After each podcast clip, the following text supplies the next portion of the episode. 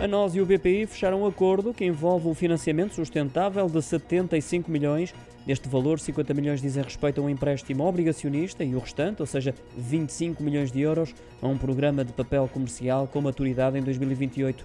Depois de fechado, o negócio foi comunicado por ambas as partes, que sublinharam a importância do compromisso com a sustentabilidade, um tema que se assume cada vez mais como prioritário para as empresas nacionais.